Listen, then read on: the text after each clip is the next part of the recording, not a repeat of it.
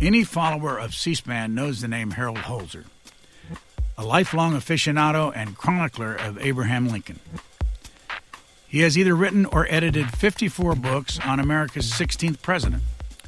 President Lincoln has been Mr. Holzer's avocation over these many years, while he maintained full time work and responsibilities for 23 of those years as Senior Vice President for Public Affairs at the Metropolitan Museum of Art in New York City.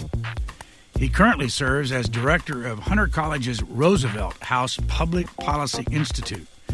Recently, he talked about his favorite pastime, Mr. Lincoln, before an audience at Purdue University.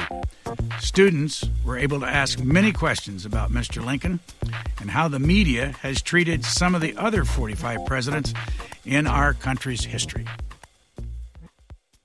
I have not given Harold any idea what kind of questions we're going to ask.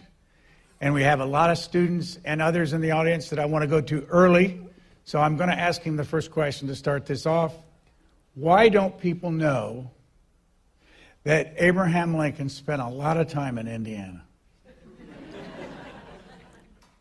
Because I don't want to criticize Indiana, but maybe Kentucky and Illinois spend more time promoting themselves as lands of Lincoln.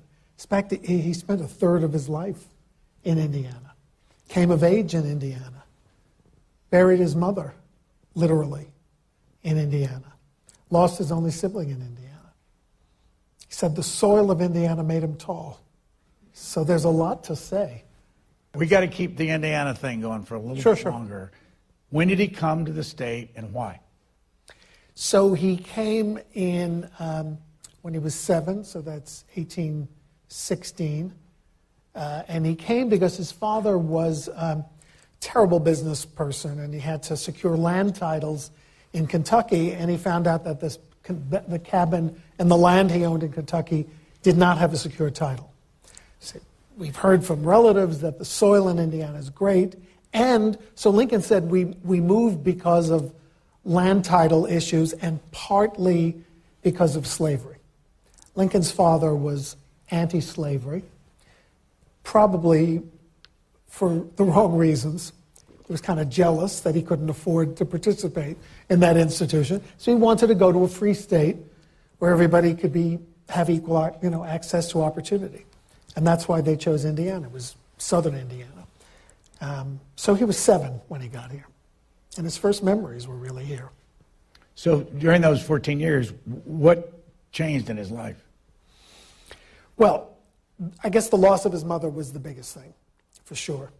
Um, she died in something of a mini pandemic. Uh, there was a, an explosion of a poisonous plant called snake root, and cows would drink, would eat the snake root, and then they would give poison milk. And some people were susceptible to the poison, and others weren't. His mother was susceptible, and it was apparently a really brutal and agonizing death. And they're in a one room cabin in Indiana, and they see it. He was eight and a half years old. Um, that was the great loss of his life, obviously. And, but the great gain was to come soon thereafter. His father left Lincoln and his sister alone for months when he was just nine years old. And he went back to Kentucky because he'd heard that a woman that he'd liked had lost her husband. So he went a courting, I guess. I mean, you, if there was a neighbor today, you would report the neighbor to Child Protective Services. He, he found the woman, Sarah Johnston. He said, We might as well get hitched. She said, Okay. Uh, she had children. She needed a husband. Lincoln, Thomas Lincoln, Lincoln's father, paid her debts, took her back to Indiana, and she got it there. She found these two children who she said looked like wild beasts. They hadn't bathed, they hadn't cut their hair, and she took care of them. She mothered them. She brought furniture. She brought books. Lincoln had never had books. And he immediately gravitated to this, this new source of knowledge and this inspiring woman who he just adored. And the feeling was mutual. So he got a wonderful, wonderful stepmother out of it.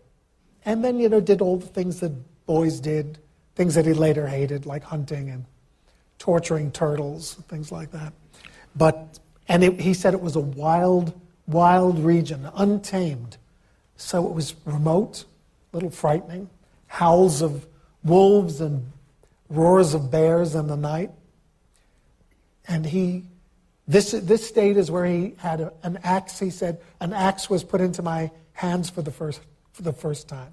From then, my enemy uh, were trees, logs, and grubs.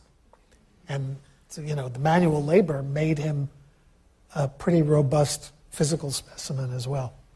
And he credited Indiana. Also, his first schools, uh, his first and only schooling. He only spent a year in school altogether. And all of the teachers were itinerants who wandered through Spencer County, Indiana, and set up shop for a month or two. And that's the kind of schools that he went to. He made fun of the teachers, but at least he learned to learn in Indiana. If he were to walk in here right now, he might, you never know. Uh, what's the first thing you'd ask him? So I've always said, and people say I'm wasting my opportunity, I want to know what it, what it was with him and his father. Um, historiographically, we're now going back. If some of you have seen some of the recent documentaries about Lincoln, we seem to be moving back to the idea that, oh, his father wasn't that bad. He's been given, you know, the role of his enemy. He wanted young Abe to work on the farm. He didn't want him to read and waste his time. Farmers had a lot of kids in those days, so they could have the girls do kitchen work and the boys do farm work. And Lincoln was the only boy. He had a brother who died in infancy, a younger brother. So his father needed him to work. So now the theory is oh, his father wasn't that bad. Lincoln did not go to his deathbed and did not go to his funeral. And even though he promised his stepmother on the last day he saw her, in, right before he went off for his inauguration, she said, Promise you'll build a grave, a gravestone for your father. And he said, I promise. So that's the one promise Honest Abe didn't keep. And there's something there that I can't quite get at. I, I think young people should forgive their parents. I mean, when I was their age, I didn't forgive my parents. But I think people should forgive their parents, uh, give them, cut them some slack. But I'd like to know what it was that caused this deep alienation. And by the way, could have made him an indifferent father or, you know, father who believed in capital punishment, not capital punishment, corporal punishment, as Thomas Lincoln did. Um, but uh, Abraham and Mary Lincoln were very indulgent parents. They let their kids run wild to the consternation of everybody. What would be your second question? okay, Mr. Lincoln, um, your reputation has taken a battering in recent years on the subject of race. We know you signed the Emancipation Proclamation, but uh, people have unearthed these quotes you made, you, you uttered in the Lincoln Douglas debates, and when a delegation of free African Americans visited the White House in 1862. Um, they're pretty rough. Uh, they don't stand the test of time. So, did you foresee that there would ultimately be a biracial society in the United States? Or is it something you could never have fathomed? Which is why you flirted with the idea of voluntary colonization for, two, for a long time. So I would ask him about race. But you know, he was a 19th century man. He's not a 21st century man. But I do believe he thought black lives mattered because he did not want black lives and black souls and black hands to perform labor that was uncompensated. I think that means that black lives matter as much as anybody's life. We're going to go to students and others in the audience. Uh, I don't know whether you all know this, but Purdue has some fabulous students. And uh, I'm going to call on Grace Hassler. Students are sitting along the side to ask the first question, and we need the microphone. There you are, Grace. Where is the microphone? Uh, right over there. Please come up to it and fire away. Make it tough. You've gone very easy on me so far. So far. I can't believe they made me work to come to the microphone. I thought they'd, you know, walk it to me. yeah, sure.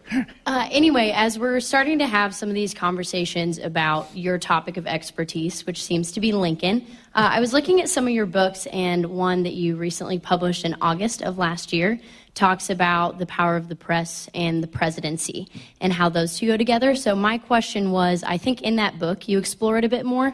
But when was it that people started to realize that the relationship, I mean, maybe even some specific examples with Lincoln, that that relationship existed and it was important to civic duty? It's a great question. You've never asked a good question like that. That's a really good question. That's why Grace. I call on Grace. Um, well, I, I, say in my book, um, who was the first president to complain about fake news? And the answer is the first president. Uh, George Washington used the expression false news, but he believed the press was too critical, attacked him personally, and that was the beginning of the political party press, Federalist and Democratic, then Jackson and anti Jackson, and in the Lincoln era, Republican and Democratic newspapers. So everything was seen through a political lens. Some of us who look at um, MSNBC and Fox now and don't like what the others are doing and won't watch the other. It's the same problem in the Lincoln era. So people were deeply aware uh, way before Lincoln. I mean, John Adams, for example, signed a law in defiance of the First Amendment that made it a federal crime to, to criticize or mock the president. Just nobody, and, and it wasn't declared unconstitutional because all the federal judges and all the Supreme Court members were members of his own party, because only Washington and Adams had served. It's, a, it's extraordinary. By the time Lincoln is president, they are made more aware of the, the competition or the disagreements because the Lincoln administration and Army jailed nearly 200 editors during the Civil War, shut down newspapers, journalists in prison. That's a whole separate, you know, conflict and controversy. But so I would say they became aware of it in Washington, at the end of Washington's first term. And the, uh, not to go on too long, but the problem then is the same problem as now. And nobody articulates this better than Brian Lamb, as he did last night in Delphi, which is that our, people tend to watch only the things they already agree with. And in Lincoln's time, the Republicans read the Republican press, the Democrats read the Democratic press, and Southerners read pro pro slavery, anti union press. So, of course, there's conflict when no one hears about the other side. Grace, I meandered a bit, but that, I hope that answers. Chevelle, where are you? There she is. Another graduating senior. We're going to lose the best. Um, so I'm currently taking a class in the Civil War, and I'm learning a lot of new things about Lincoln. Um, he was very steadfast in his, in his beliefs, but he also was pretty flexible in certain ones, such as his movement from conciliation to pragmatism. And I'm wondering, are there any beliefs or positions he had that he was more flexible on, or that he was steadfast on that you were surprised by or didn't expect? Well, he was he was steadfast on his duty before the Constitution to preserve, protect, and defend the Union. He never wavered from that. And the Union, the idea of the Union, which we don't think about that much today, had a sacredness to him. The union of the states, the acceptance of the compact of being together in this great experiment, um, was inviolable. Um, and he didn't think there was any possibility of anyone leaving because they disagreed. Got into trouble in Indiana, in Indianapolis, for taking that rather serious precept too lightly. We can get to that. And the flexibility is all on race and slavery. That's what's remarkable about him. He's, he's really a Southerner, as Frederick Douglass said. What was remarkable about Lincoln was that he was a Southern white you know, Kentucky, southern Indiana, south central Illinois. Um, he could have held and retained prejudices that were common in his time, but he morphed from just saying he was opposed to the expansion of slavery to saying slavery must die. When the war ends, there cannot be any way that the institution of slavery can exist in this country. And then I always say that in his last speech, he didn't know it was going to be his last speech, and we're coming up to the anniversary of this moment, April 11th, um, in 1865. He spoke for the first time about giving black men, especially veterans, the right to vote. And John Wilkes Booth was in the crowd that day on the White House lawn, and he turned to one of his comrades and said, That means Negro equality. And he didn't use the word Negro, as you can imagine. Um, that's the last speech he'll ever make. Now I'll put him through. So, in a sense, he died for that evolution in his thinking. Sunil. Hi. Um, given the many challenges that our generation faces in the next coming decades, what can young Americans do to preserve the legacy of Lincoln in American politics, civics, and culture? I mean, Lincoln was part of a young generation once that saw a bit of hopelessness in the divisiveness that was afflicting the country. And it's true that it wasn't cured before there were a lot of sacrifices, which is not the way we want to go to cure our problems today. But where I think Lincoln sets an enviable example for people is the way he lived the American dream and articulated it. I mean, even though it sounds corny to many people today, Abraham Lincoln rose from the humblest beginnings. Look at the way he described his hardscrabble Indiana childhood. I mean, he loved it in retrospect, but it was hard. And he was in the middle of nowhere down in Spencer County, and he somehow educated his way, read his way, became an activist as they understood it in the early part of the 19th century, and not only bettered himself, but obviously went literally from you know the cliche log cabin to to the White House. But he also left the words to inspire you and every generation. Um, you know, the idea that every person should have an equal chance in the race of life. That's what he fought for. That's what he was all about. And those, those speeches he made toward the end of his life were, you know, it's, it's their sacred American gospel. Uh, just beautiful, beautiful writing. And um, so he lived the American dream and articulated it. How many times was he defeated for any kind of office? He said, he liked to say, I've only been defeated once by a direct vote of the people, which is true. It was first election for the state legislature, and he was off fighting uh, an Indian war. We didn't see any action, but he was enrolled, you know, in the uh, state militia.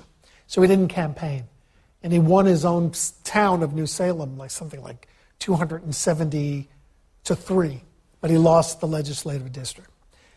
And he was never again, he was never defeated after that because he didn't really run against Stephen Douglas. Democrats and Republicans ran for the legislature, and the legislature elected the senators. He didn't lose for vice president. He didn't even know his name was being put up. So he won four legislative elections he lost another Senate race before the Lincoln Douglas debates, but again, it was legislative wrangling and two presidential elections. So he would say, just the first time, and I wasn't paying attention. Who has a question? Let's just step up to the microphone. Go ahead. Anybody? Yeah. Shreya, yeah, oh, that's fine. Go ahead. Be sure to give us your name.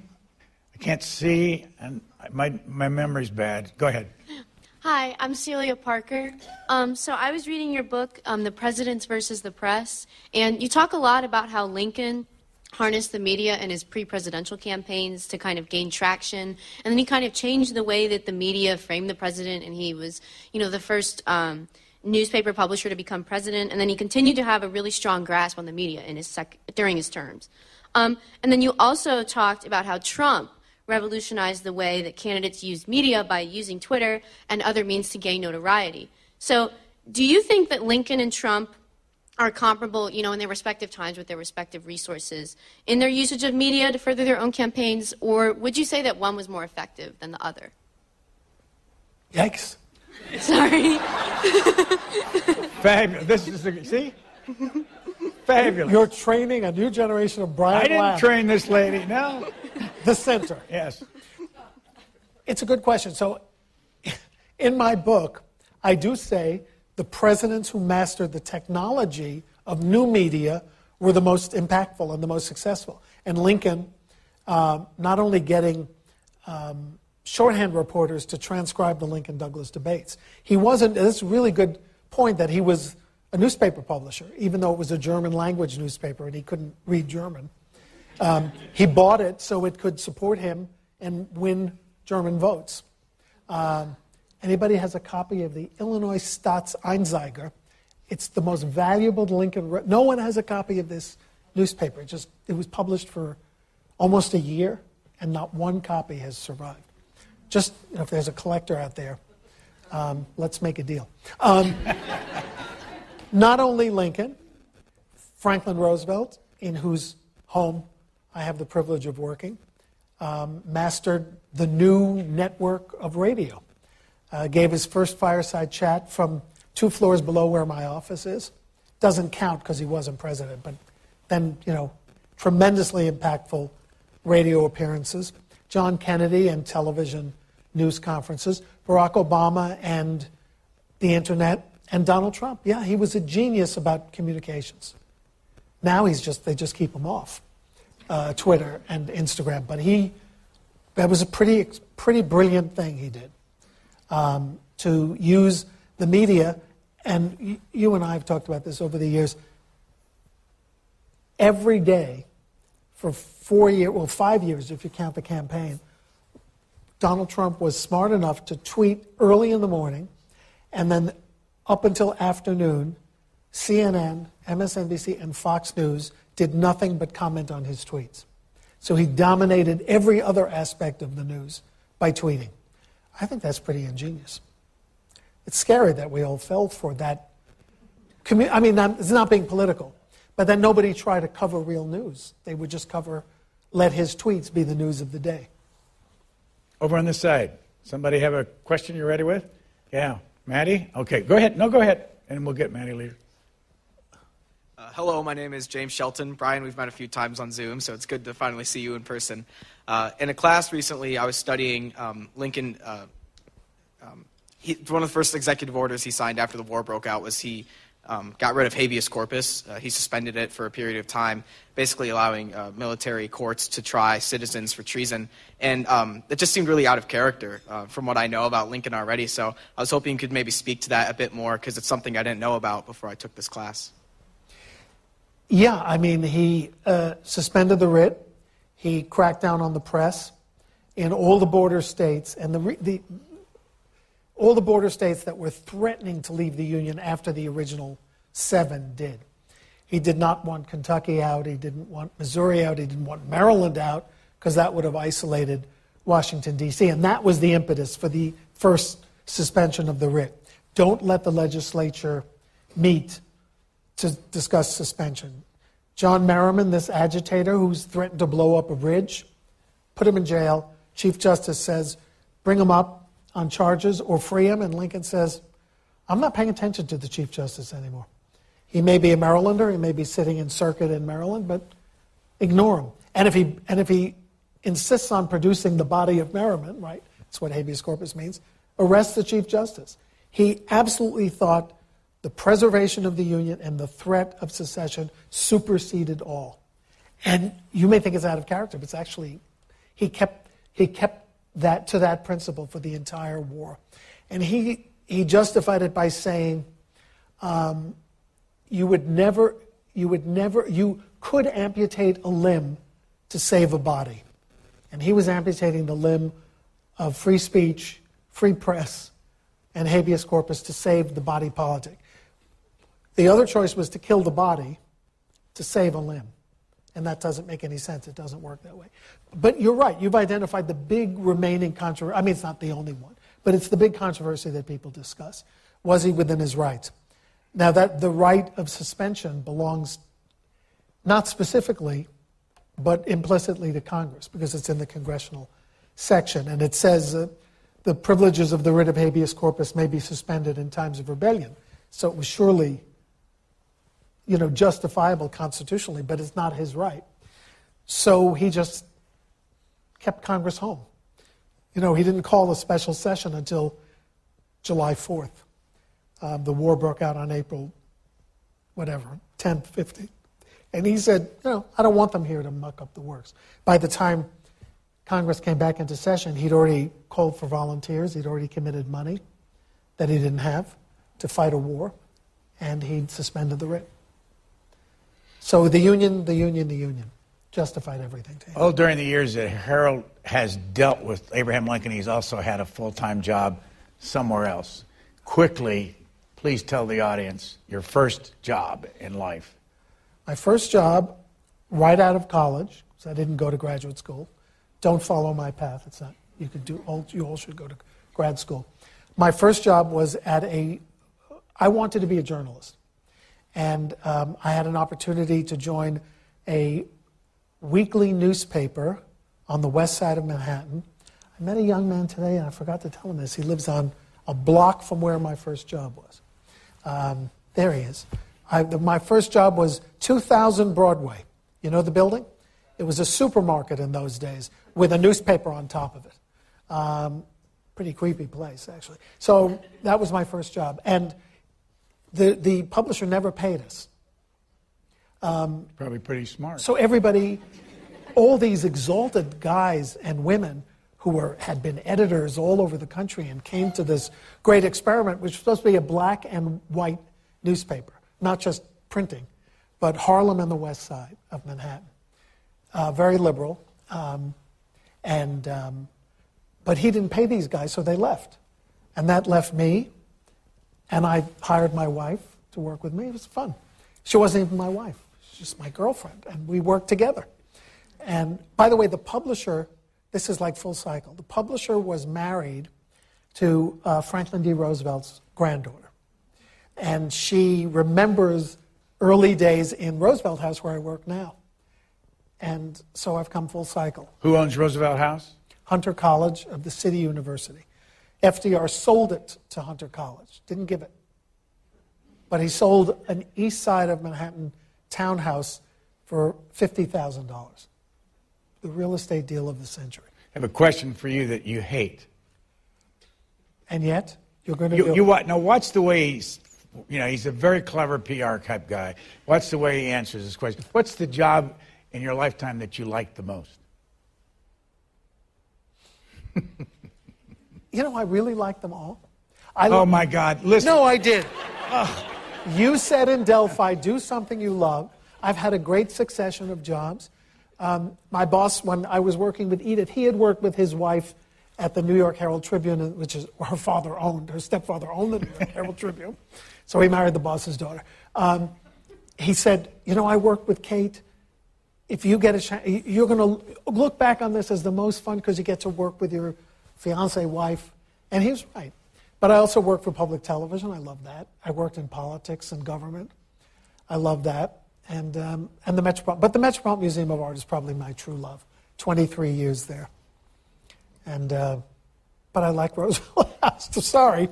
Yeah, typical though. Anyway, uh, Maddie, why don't you get to the mic? And, but let's, Andy, because it'll take her a little bit, go ahead and ask a question and we'll go to Maddie. Hello, Mr. Holzer. Oh, I'm sorry.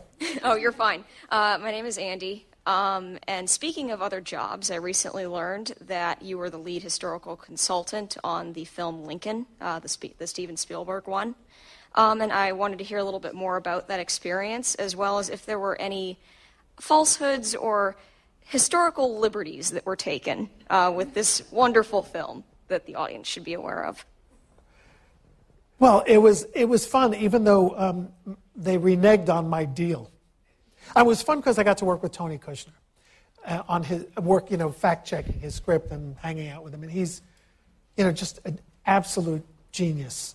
Um, brilliant, funny. Um, but there were lots of things in the script that I, I still have the script with all the, um, what do you call them, the yellow things, post-its. Um, but I was, my payoff, you know, you don't get paid to be a historical consultant. They said, Well, we'll invite you to Richmond to be on set. You can come stay in the Jefferson Hotel, which is the great Richmond Hotel, hang out with Daniel Day Lewis and Sally Field. So I said, That sounds good. So I had my, got my ticket and I got a call Steve, uh, from Tony Kushner Harold, um, they don't want you on the set. I said, I said, my bag is packed. Oh, you can't come. Uh, Daniel Day Lewis doesn't want any more modern bearded people on the set. I would add an adjective, but I'm not going to. He doesn't like being out of, he doesn't like modern people. And Spielberg has got a beard and a baseball hat, and Tony Kushner has a beard enough. He doesn't want any more New Yorkers or Californians with beards. So I, did, I didn't get to go. I met Daniel Day Lewis later. He said, Mr. Holzer, you've been with me every step of the way. I said, Not that I noticed. so I get a, I get a, the big mistake in Tony Kushner's script was the idea that when, it's not so tragic. When they call the roll for the 13th Amendment, how many people have seen the film? Oh, good, a lot. They call the roll yes for the 13th Amendment or no. We'll start with a delegation from Connecticut. So I said to Tony, that's not the way the House of Representatives worked. I worked for a congresswoman. Her name started with A. I know it's alphabetical, it's not by state. You're confusing it with a political convention. How does the great state of Connecticut vote? So he actually slithered off my couch and fell on the floor. That's how upset he was. But he called me from Richmond and he said, I have to tell you, Steven doesn't like your idea.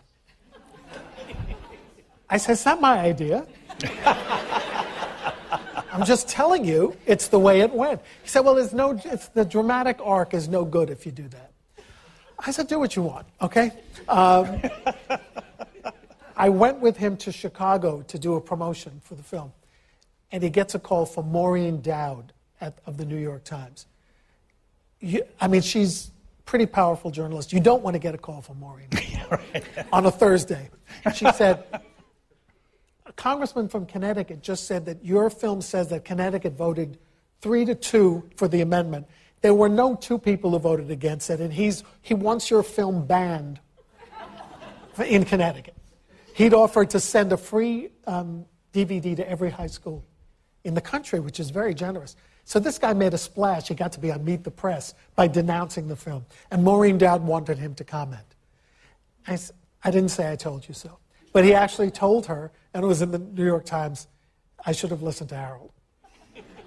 And, and he, I think he lost the Oscar because of that flare up. And he lost it to Argo. How many people remember Argo? Okay. You know that chase down the runway? Never happened. But you can't make mistakes with Lincoln. Too many people notice. But it was fun. And I, you know, I got to do a lot of promotional things. We got sent to South America to promote the movie. We, State Department sent us to Argentina. I had my own translator, bodyguard, driver, van. That was cool. and I got to tell Daniel Day Lewis off. You, you will notice that Harold has led a very boring life. Maddie. Forget about me, Brian. Um, my question's a little abstract, so if you wouldn't mind bearing with me, it's been really interesting to hear in your little like highlight reel, and you talk about uh, Lincoln's love of literature, but also in the video talking about how he was willing to pose for artists and sculptors, etc. I'm wondering if he read a lot of fiction and if you think that influenced his leadership styles in a way that was different from maybe other presidents or civic leaders that we've had. That's a great question. He read Shakespeare long before he became a theater aficionado. So I think that counts for reading fiction, right? He loved the histories, he loved the tragedies, he was so conversant with them that he could recite um, soliloquies, and he did to artists. You talk about artists. But there's no record that he ever read any novel. And um, even Uncle Tom's Cabin, which I find almost unfathomable. It was such a big news you know, story in the 1850s. And we know that when he was president, he checked out from the Library of Congress a book called, uh, it was like a nonfiction guide to Uncle Tom's Cabin, like discussing who these characters, who Simon Legree and who Uncle Tom all represented in fact. Um, and Harriet Beecher Stowe wrote it to justify, it's like a backup to her fictional account. And he, we, so we know he took that out, but he didn't read novels for some reason. But Shakespeare and poetry, yes. Loved Robert Burns, loved um, a maudlin poem um, called Oh, Why Should the Spirit of Mortal Be Proud? and recited it at the drop of a hat, used it in a eulogy to, was it Henry Clay or I think Zachary Taylor? And he recited it so often that it was attributed to him after a while. And he wrote poetry, right? Right here in Indiana. He wrote, came back here in 1844 to campaign for Henry Clay for president in, um, um, trying to think of the town. I will think of it. But he campaigned here in Indiana, and he had a prosaic and a poetical reaction. The prosaic reaction to Indiana was when I was a kid, you, it took hours to get anywhere on these awful roads, but I was for internal improvements, which is what they called infrastructure in those days. Henry Clay is for infrastructure, and now it only takes six hours to go 10 miles. And what an improvement. So he really, that was his prosaic reaction to Indiana. But he was, he was, he was kind of depressed coming back and seeing his mother's grave. His sister had died in childbirth, and he was vicious to his brother in law, blamed his brother in law. So it's not, it's, you can see the psychology, but um, he was very close to his sister. He visited her grave, and he wrote a, a poem about coming back to Indiana. He said, My, I, I felt poetical when I was here, even though I may not have succeeded in the poetry. Chad, where are you? Oh, there you are. Question. Hi, Mr. Holzer. Thanks for coming. Um, I recently read your book, Presidents versus the Press, which has come up already. And in many of the profiles you did on the presidents, you explain how many of them explicitly state that they look up to Lincoln or they hold him as an idol of theirs. And I was wondering if you could talk about why you think so many presidents from each party still do that. What have they to get out of that? And do they live up to it?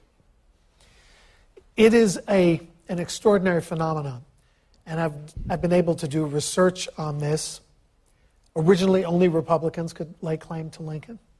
Uh, Woodrow Wilson was a big Lincoln admirer. He's sort of in fighting with Theodore Roosevelt and William Howard Taft in 1912.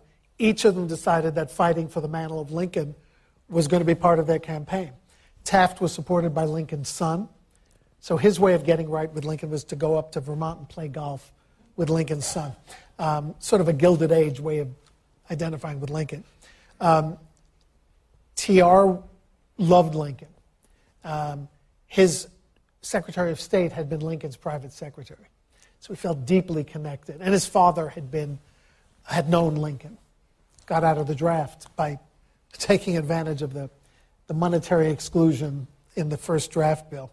He had seen Lincoln's funeral as a little boy. It's a photograph of the New York City funeral with two little boys on the third floor leaning out of a window. God, it's scary. And that's Theodore Roosevelt and his brother Kermit watching the funeral in New York City. But FDR made a real attempt to woo African Americans to the Democratic Party. And he thought that the way to do it was to seize Lincoln as part of Democratic memory, not Republican memory. He, there are records of his saying that. And although it's hard to believe, FDR did not win the black vote in 1932. That's how strong African American voter affiliation was with the party of Lincoln. But in 1936, the Democrats had won the black vote, and it's 85 years. So he did it through Lincoln. So why did they do it? Because he was the greatest president. And I've gotten to speak to presidents. They all identify very strongly, even for the most arcane reasons, with Abraham Lincoln. But they all, I mean, I never spoke, I, have met Donald Trump, but I never, you know, before he was president, I never talked to him about Lincoln, but all the others. Um, just intense recognition, mostly of the suffering of the presidency, how hard it is. Can I tell a, a quick story about? No. of course. About President, first President Bush. Um, we did a, Sam Waterston and I did a reading um, in at, for the de, not the dedication, but the origins of the George H.W. Bush Presidential Library in Houston. It was on a Palm Sunday, I remember that. A, and we had a wonderful time with the Bushes.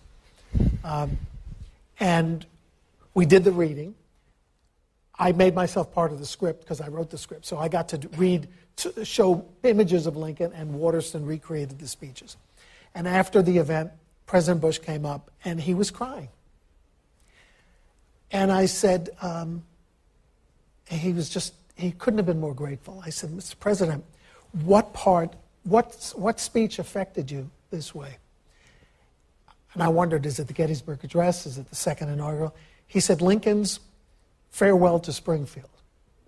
And I thought, well, that's a beautiful speech, but it's not the end of the performance.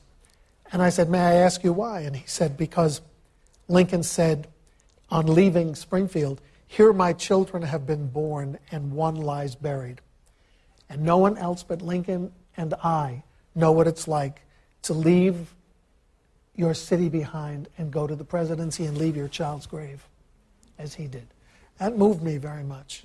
And it made me realize again that the people find unexpected connections to Lincoln and his suffering. I think it helps them get through the presidency. And those who don't pay attention should. I know President Biden is a Lincoln aficionado. I don't know him, but he, he's, he meets with, occasionally with Doris Goodwin and with um, Ron Chernow and with Robert Caro um, and uh, uh, Jon Meacham. So he gets a good background on the presidency and he's interested in the history. Who has a question over here? One of the students. Shreya, go ahead. Um, so my name is Shreya, and you wrote the book "The War for Public Opinion." Oh, sorry, Lincoln and the Press: The War for Public Opinion, and you also worked on the Steven Spielberg movie Lincoln. So, do you think that Hollywood plays any role in this war for public opinion? And if you think it does, should it shoulder any responsibility? well, they certainly have been part of the making of the Lincoln reputation. And I point to 1939. Um, 1939 was a watershed year in the Lincoln image because that year Marian Anderson sang in front of the Lincoln Memorial on Easter Sunday. I don't know if you know the story. She was the great black opera singer of her day, and she had booked uh, the Daughters of the American Revolution, what is it called, Constitution Hall, in, in near the White House. And when they realized they had accidentally booked a black singer, they said, You can't sing here. It's segregated. And Eleanor Roosevelt told the Secretary of the Interior, Why not have her sing at the Lincoln Memorial? And she sang My Country, Tis of Thee, and other things. And it was broadcast nationally on radio. There was something like 50 or 60,000 people on the mall, fully integrated crowd, unlike the dedication of the memorial. And that transformed that image. That same year, Mr. Smith goes, goes to Washington, came out, the Frank Capra movie with James Stewart. And the, the scene in which the idealistic young Senator Jefferson Smith goes to the Lincoln Memorial for inspiration. And here's a little boy read the Gettysburg Address inscribed on the wall, and you, they cut to different people, including a, a, a black man in tears listening to the aspirational words. Had a tremendous impact. The very next year, the John Ford movie, Young Mr. Lincoln, comes out. And um, it too, you know, presents this idealistic young attorney fighting for justice and being humorous and all the virtues. So Lincoln becomes a hero of the New Deal era and the run up to World War II. So, responsibility. I think the, the Spielberg movie was not simplistic. I think it showed a complex Lincoln being a real politician, um, using politics for a virtuous cause, but real rough and tumble, maybe even with money involved, for a virtuous result. I hope that answers the question. But I, this provides an opportunity for a segue, because I purposely mentioned the Lincoln Memorial. which will be 100 years old on May 30th. And there's going to be a centennial observation, observance, not observation. Um, C SPAN will be covering the day before, on Saturday before the Sunday, the 21st, live from the mall. I don't even know if you know that. Thank you. Well, you're the executive chairman. They don't. Well, the best thing about this is that there will be 20 Purdue students coming to Washington for two weeks under Andrea Langrich's leadership and Mary Fran. And he's going to, this man is going to go to the memorial with us so that everybody can have a firsthand account of what that memorial is all about. Who's got student? Yes, sir. Next question. Somebody want to stand at the mic over here? Just go on, get up there, and then we'll move it along. Yes. Sorry, thank you for your time. My name is Alex Brophy. Just a quick question. Did you also consult on Abraham Lincoln Vampire Slayer? Yes. yeah, really. They came to me and asked me about the sets and whether what kind of pen Lincoln used. This is really important stuff. Um, and um, would he use a feathered quill? And I said, absolutely not. Steel pens. That was my. They all come like with one question. I mean, Spielberg was different. I thought that was a pretty cool movie. Why did people? Why were people so determined to maintain slavery? And that, that was the answer. They were monsters. to my embarrassment, I have a real question. I didn't expect an answer on that I one. know. you get another one? Yeah, if I may. Um, I feel as though in today's society we're lacking truly great orators, and maybe that's because social media shines a light on everyone's voice. Um, but I feel like we as a society revere Barack Obama, regardless of his presidency, for his ability to communicate. So, do you feel that in today's society, with Lincoln's ability to communicate, would he be revered more for the actions that he completed in his presidency, or would he still be remembered as that great speaker? It's a great question. I think it has to be a combination. And Lincoln was a great communicator, but remember, for all of the romance of Lincoln as a homespun orator, if he was speaking here, he would probably be heard in the back because it's a fairly compact auditorium. But when he spoke at the Lincoln Douglas debates, I can't imagine that 15,000 people heard him in Freeport. He just didn't have the range for it. He could be heard, but he had a kind of a tinny voice, and it took a while to warm up. If you read the reports about his Cooper Union address, it took 10 minutes. It always took him 10 minutes, uh, which is why probably didn't, it probably didn't work with the Gettysburg Address because it was only three minutes. The second inaugural was only eight, nine minutes. So he needed 10 minutes to wind up. But uh, yeah, I still think great oratory matters. Look at how people are riveted to President Zelensky. And he's mostly not speaking English. But he has a wonderfully, well, he's a performer. He has a, a resonant voice and an impassioned expression. And he somehow communicates people, even if he's speaking through a translator. People, and it's also a matter of rising to the occasion, I think. Um, but Obama is just a gift, gifted, gifted communicator, as you say. Thank you. Sure. Mine isn't as quite a fun of a question. Um, we've spoken a little bit about Lincoln's relationship with African Americans and with slavery and essentially ending slavery. Um, and several months ago, Kenneth Feinberg visited Purdue, and there was a student who asked him about a hypothetical plan or a fund for reparations for African Americans.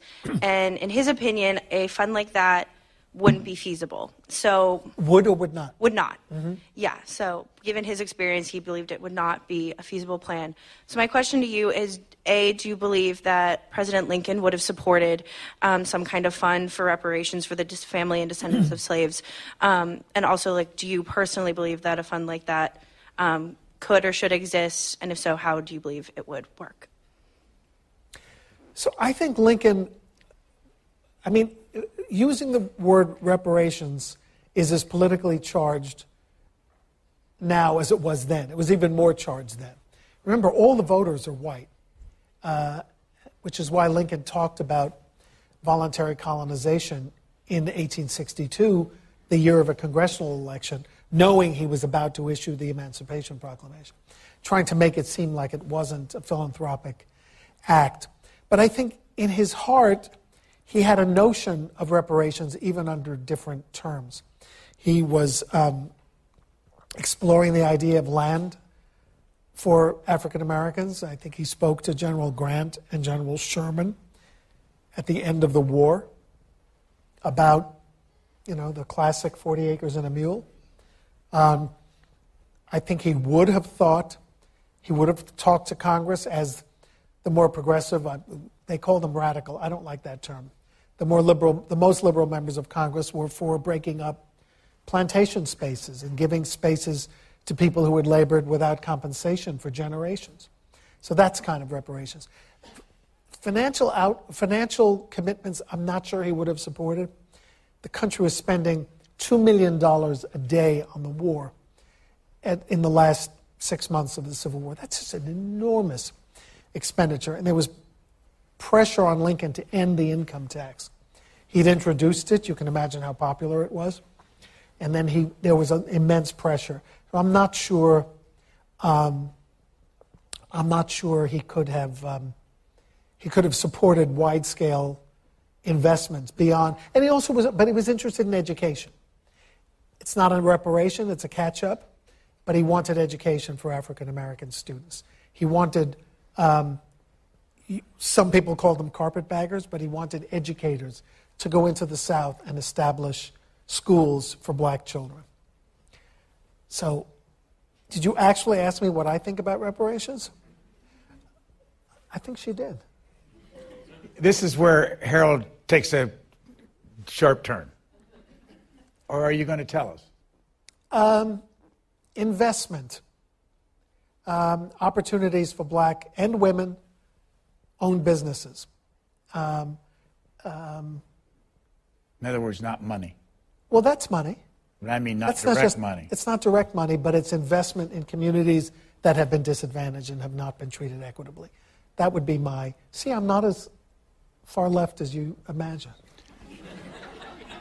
How, how many children did Abraham Lincoln have? He had four sons, um, two of whom died in his lifetime. One a two year old who died in Springfield, Illinois, and one his beloved 11 year old who I think was most like him, um, who died of typhoid fever in the White House in 1862. And it broke his heart, as one would expect, and broke his wife's heart and spirit, and probably her mental stability as well. When did the third child die? Um, Tad died in 18, he, the, the little one died in 1871, six years after his father, probably of tuberculosis. How old was he? He was 18. And that left the oldest son, Robert, uh, the one you would think he would be closest to, but he was probably the least close. Because Lincoln actually sort of had two, two families with one wife. He had Robert and then Eddie, and I think that was their family plan. And then Eddie died, uh, and then Mary became pregnant with Willie, and then sort of quickly had Tad. So it was a, a, a, a gulf of about um, 10 years between Robert and Tad. And um, uh, so he, you know, he went to Congress. He was on the legal circuit when Robert was growing up. He didn't see that much of him. Lincoln was away from home a lot uh, when he was in Illinois. But in the White House, he got, you know, he, the office was at home. So he spent a blissful one year with Willie and Tad. And Robert was at Harvard, so he didn't see him. How again. tall was he? Six foot four. But that's the equivalent of, I don't know, six eight, six nine today. How tall was Mary? We think like five two. Why As do- he said in Indianapolis when he came through, they, I'd like to introduce you to the long and the short of it. That's how he always introduced Mary. Why do we read so much today about their melancholia, their depression? Well, it's fashionable, I guess. But, you know, I once made the mistake of saying um, there was a book about Lincoln and depression, and a very nice young friend of mine wrote it. Um, and I was, I was asked by the Washington Post to do 10 misconceptions about Lincoln during the Civil War sesquicentennial year. So one of them was that he had, um, that he suffered from real, what we would call depression today. I said, most people who were depressed in the 1830s, 40s, and 50s simply ended their life because there was no, um, there was no um, psychological counseling and there was no drug therapy. And, um, and I don't think he could have done what he did and endured the Civil War had he not been functioning. Yeah, he was sad a lot. Uh, you know, anybody who sacrifices 750,000 people, not set personally, but in, is responsible ultimately for the deaths of three, three quarters of a million people. If he's not upset about that and depressed about that, he's not human. How many people were But people pushed back. I was, I was the, uh, I've got enormous criticism from people who were, who were um, people suffering with depression. Said yes, people endured in the 19th century. They, they got past it, they locked themselves in their room for two days. People took razors away from them as they did with Lincoln. So, sorry. No, sir. How many people were there in the United States in 1861? 20 million. And who could vote for either any presidential candidate in the year that he won? White men. In some cases, white men with property, but white men. Uh, every, I mean, talk about where Lincoln was on the spectrum of human rights. The year that he won New York State, 1860, there was a referendum for universal suffrage for people of color. It lost four to one. Illinois voted overwhelmingly not only to not allow black people to vote, but to not allow black people to enter Illinois. That was a referendum. No immigration into Illinois by free blacks. It's a tough time. I think this crowd would enjoy uh, the story. You and Edith have had two daughters and two grandchildren, but you have a grandchild named Charles who is into things that I can't imagine most 14 year olds would be into. He is. He's, um, hope he's listening. Well, he'll be mad at me if I talk about it. But Charles is, and has been since he was about 12, a uh, theater critic and reporter. He, he was on a, uh, uh, a blog, I guess, called, um, what is it called, Edith? Broadway, Broadway Kids. So he did theater reviews with two other youngsters.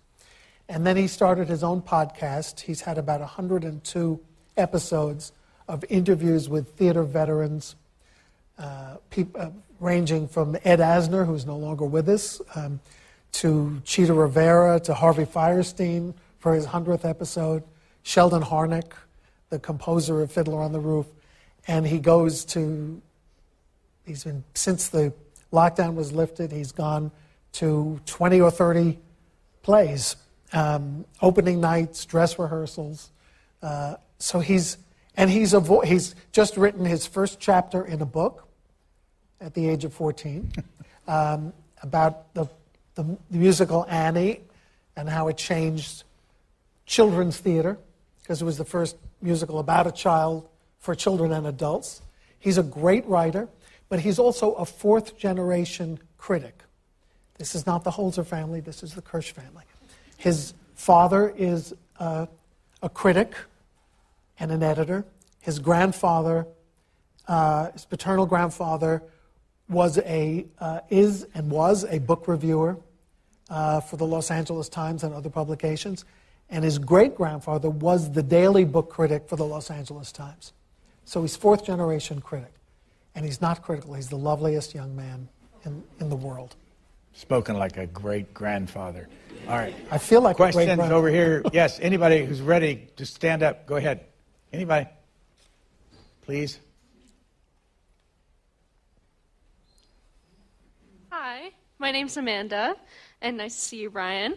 Um, my question to you, Harold, is what was your greatest challenge as a writer, since you've only written, you know, three books, supposedly? Um, and uh, in your research about Lincoln, what was the hardest piece of information to find out about Lincoln, um, you know, whether it was his personal life, his, you know, career, etc.? What is the number on the books now on Lincoln? Uh, 54. Okay. Lincoln and the Civil War. But as I said in the clip, edited and included, edited, and co author. Um, so the biggest challenge, I guess, was breaking into the field. And I've had um, some conversations with students about breaking into whatever field they're interested in. So, um, and I always talk about mentors. I initiated correspondence with really well known Lincoln scholars kind of audaciously when I was starting when I was about 19. And they wrote back. And I was asking for advice. How do I, what do I do? I've written this like multi volume biography of Lincoln. I typed it myself. I put pictures in it that I cut out of Life magazine and Look magazine. They said, you know, hold on to that, but find something that no one else has dealt with and see if you can just find a, a niche, which was still possible in the 70s and 80s in the Lincoln world, and it's still possible today. So that's what I followed their advice, and they were great guides. The same fellow who gave me that advice published me when I was 25 years old in a journal. The hardest thing to find is, you know, certainty about his marriage. Um, I mentioned his relationship to his to his dad, and that and, and in recent years that elusive German newspaper. One of the reasons we don't have it is that Lincoln was so happy with this publisher that when he became president, he appointed him to a foreign consulate. And then he told the Illinois state legislature, I know this isn't honest Abe either, to buy every spare copy they could find because the legislature desperately needed back issues of this newspaper. Not. I mean, they're old newspapers and they're in German. But he wanted to give the guy a stipend. I think he made him consul to Vienna, which is a nice, nice post. His name was Dr. Theodore Canisius. So he got an extra $1,000 to take with him to Vienna. Buys a lot of strudel, as I've said on the air. so we have no copies. That's, that's what I'd love to find. Next question. Please give us your name. Hi, my name's Anna Hampton, and this is an interesting question. Uh, Lincoln's life and death has been surrounded in mystery, leading to the creation of many conspiracy theories and rumors. How do you navigate these when communicating with the public? I had to ask a conspiracy theory question. I'm no, sorry. it's good because, well, because someone always asks about whether the assassination plot was broader and than it, than we think, and it was it it involved members of his own cabinet. Mean, it's you know, or did Andrew Johnson? I mean, Andrew Johnson couldn't plot anything, so I would exclude him from.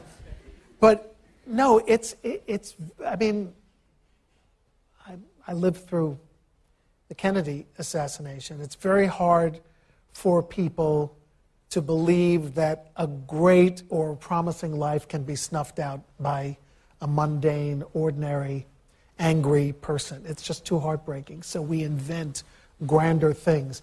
But with Lincoln, there's an arc of historiography about that conspiracy.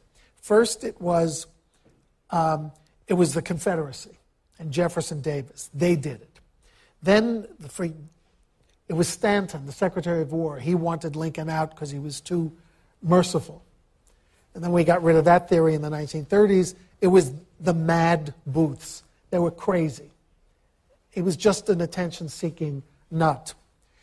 The later theory, uh, the current theory, which I think is true, it's the follow the money theory, which is that Booth was an agent of the Confederate government, but that his, his work was done with surrender. But when he heard, when he contemplated the idea of black equality, he just could not bear it. And he thought that if Lincoln first was kidnapped or then killed, the war would restart and we could stop this idea of citizenship and voting rights for blacks. And I think that's what it came down to. Ah, look at all this. Let's go over here quickly. Uh, good evening. Uh, my name is Joshua Steelman. Uh, my question is uh, What inherent traits of the presidency and the media, respectively, have caused enduring tensions between these two entities throughout U.S. history? Thank you. Sure. Well, the enduring tension is the presidents want the press to say really nice things about them, and the press wants to find cracks in the. Uh, uh, I mean, they want the opportunity to cover everything. Uh, now I think it's more negative than it was earlier. And the president doesn't always want the press there. And the, the press doesn't always want to be nice to the president. So I think that's the inherent tension. They both have different jobs. President's job is to lead and sway public opinion, and the press's job is to analyze those efforts and report to the public. Both totally legitimate. And they can, in, in, with presidents who have a lot of self confidence and a lot of skill, and press corps that are really smart, I think it can happen. Uh, and FDR is my example. He, he somehow was convincing enough that no journalist wrote about his physical disability in 12 and a half years of the presidency. And I looked everywhere. What, what agreement was there? What? And the, uh, I found reminiscences by two photographers who said, you know, he had a really tough job, and we didn't want to make it any harder. And so, no photographs in a wheelchair, no photographs of him being lifted in and out of cars or trains or boats and sort of a news blackout, very generous news blackout. You can say that they didn't do their job, by the way. That's another question. This might be a little awkward, but because these folks have worked so hard about questions, I want you to ask a number of questions. We'll go back and forth, and then we'll consolidate those, and, and uh, Harold can talk about them. What's your question, please? Hi, uh, my name is Ruby. Uh, thank you for uh, hosting this. It's giving me a chance to actually talk to people that I see in television. but um, uh, so uh, my question is, uh, what do you think Abraham Lincoln will handle the Ukraine crisis if he's still alive? And or what do you say um, if he, he's still alive? Or he will comment on White House decision about Ukraine or any of these diplomacy affairs? Hold on to that. We'll go over here. Next, next question. I should write them down. Uh, my name is Raymond Tan, and uh, I was going to ask about um, President Lincoln's personal um, moral incentive for the abolition of slavery as well. It's actually something I disagree with. My uh, U.S. history professor, and he's my mentor currently. I love him dearly. But so the moral in, imperative, right? Uh, he believed that. Um, the choice for the 13th Amendment and um, the abolition of slavery in the North was a smart political move, and ultimately his goal is that it plays uh, in helping the Union win the war, and that was his first and foremost priority. And that he's willing to make compromise with the Confederates and the South for, to achieve that goal as well.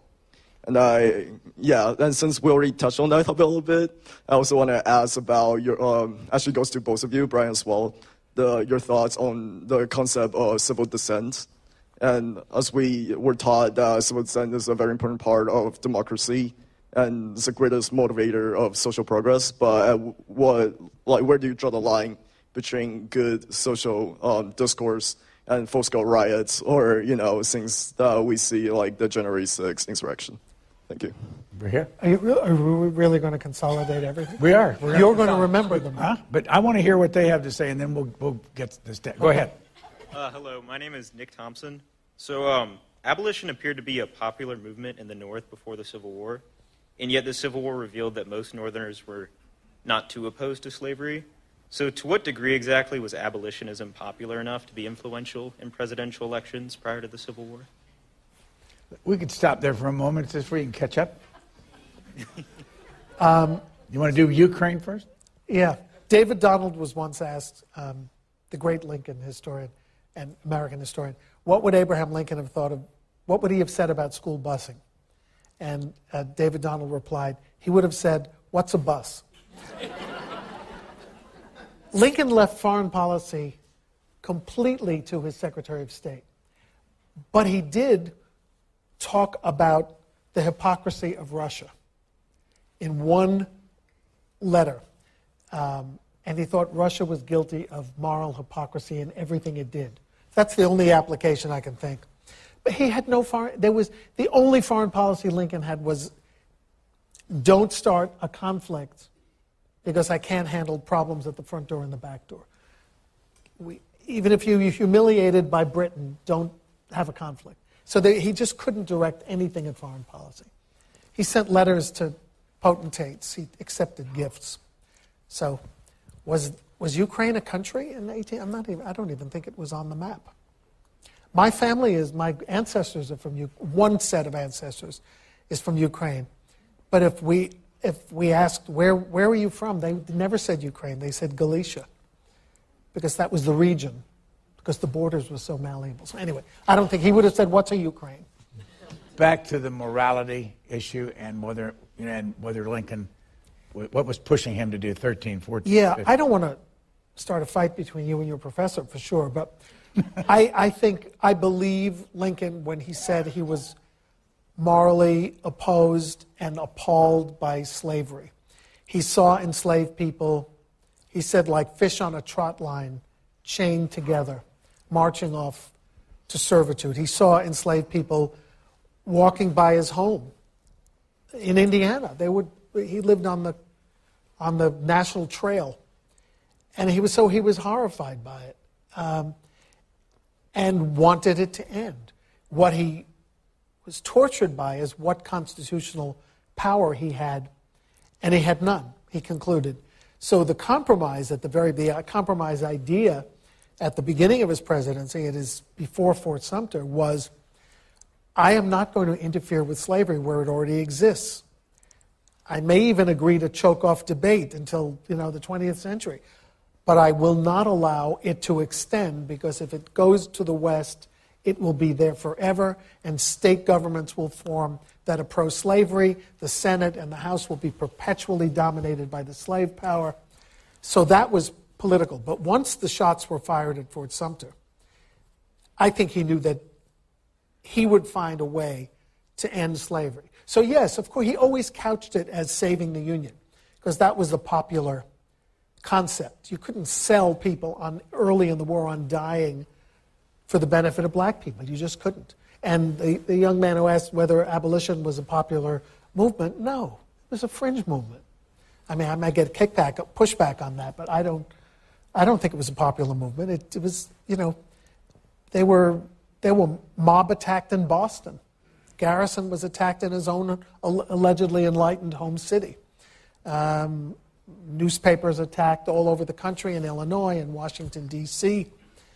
It was a moral force, but very, you know, being pro abolitionist was, was way out there before Lincoln's presidency. But I do believe he believed in seizing the opportunity as commander in chief to issue the proclamation at long last to get it done. But the 13th Amendment he didn't have to do to win the war. That was pure moral leadership. What percentage of the vote did he get in 1861? 39.8. 1860. I'm sorry. Yeah. But a lot of electoral votes in 1860. Lowest in history? Uh, no. Adams was lower in his, um, Was his he victory president? over Jackson. Matt? JQA. Yeah. We're, we're running out of time. We're going to end this in just a few minutes at 7:30. So go ahead, Matt, with your question. My name is Matt Stockler. My question is, uh, given your understanding of Lincoln and his politics and thought, um, what do you think he would say about modern modern politics and the polarization and partisanship today? Hold hold on to that. Hold on to it. Let's go over here quickly. Hi, my name. Oh gosh. Hi, my name is Grace. Um, thank you for being here tonight. Um, so my question is, Lincoln is always considered by historians like to be, if not the best, one of the best presidents in the United States. Yep, he's yeah normally number one. C-SPAN poll. Sometimes, sometimes I see George Washington in some arguments, but consistently Lincoln, and consistently Andrew Johnson is the last in these lists. Um, and he, Andrew Johnson was his vice president. So, uh, could you talk about the thought process that Lincoln had in making Andrew Johnson, who had such different beliefs as him, Sure. his vice president? We're doing both? What was this one again? I'm sorry. Uh, quick. With, uh, Matt, give it quick. Give us a reminder. Just to remind me. So my question was just, um, what, what do you think Lincoln would say about Got it. modern politics? Got and the Oh, So he would have said, "Oh, this again." I mean, this is what I went through. This is typical American rowdy partisan politics, and that's that goes into the limits of dissent. Lincoln believed in dissent until there was a rebellion. Rebellion was a bridge too far, so it's like a riot writ larger than than a riot. And he was very anti-violence, anti anti any kind of riots, lynchings, um, uh, attacks on newspaper editors, hangings. He's on record against um, all of that. Um, Lincoln, there's no direct evidence that Lincoln chose Andrew Johnson. I think he wanted Johnson. But in those days, the, presidents, the presidential candidates didn't pick their vice presidents. Uh, in 1860, they chose a Maine, a guy from Maine, because he seemed the complete opposite of a guy from Illinois. You know, northeast, west, as it was, as Indiana and Illinois were west in those days. And uh, I think Lincoln wanted a Democrat, and he wanted the only loyal Southerner in the Senate, and that was Andrew Johnson. And guess what? Presidents don't expect they're going to die. In fact, they refuse to. Look at FDR. He was practically, he was dying when he ran for the fourth time. Okay, we just have a couple minutes. We need, thanks, Grace. Uh, hi, Harold. So Hi. I was wondering, um, you touched on it briefly, but uh, Lincoln's mental health.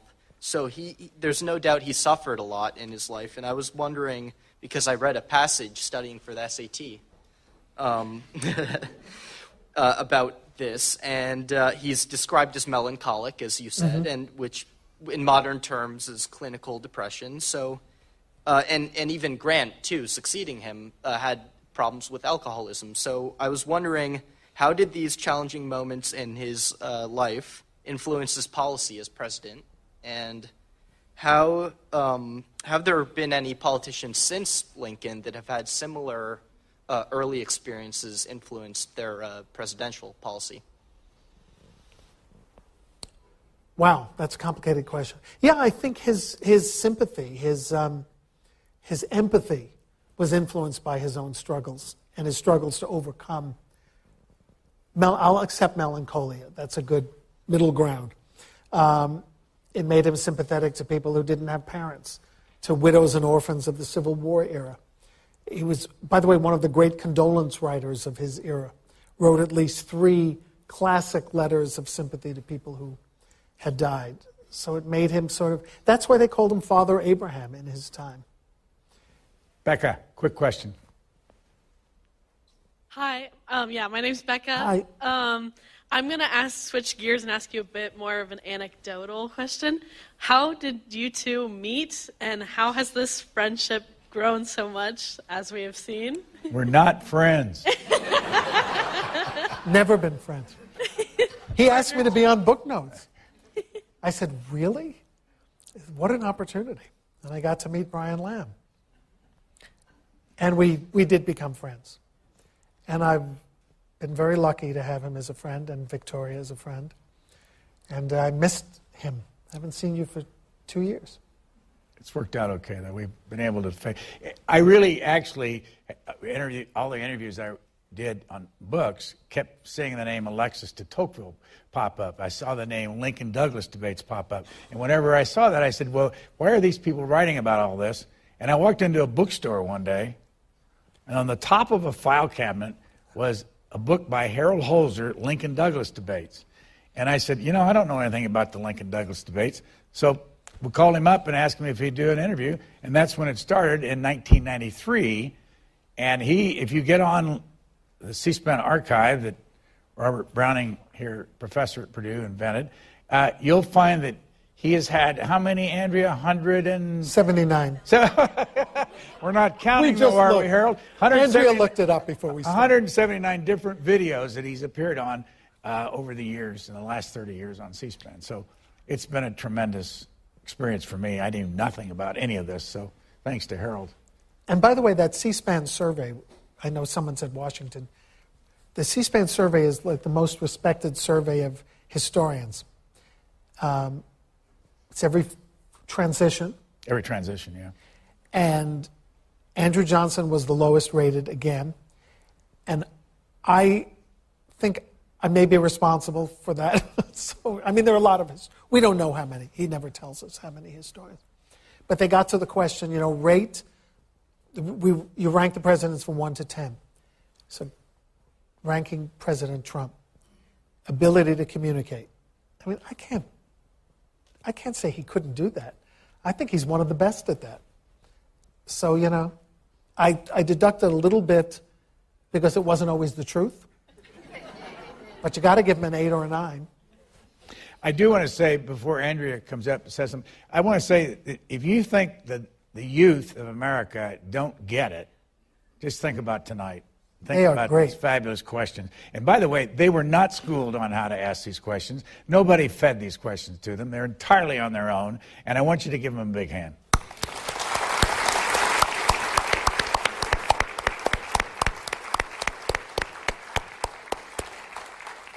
And as much as it hurts, let's thank Harold Holzer.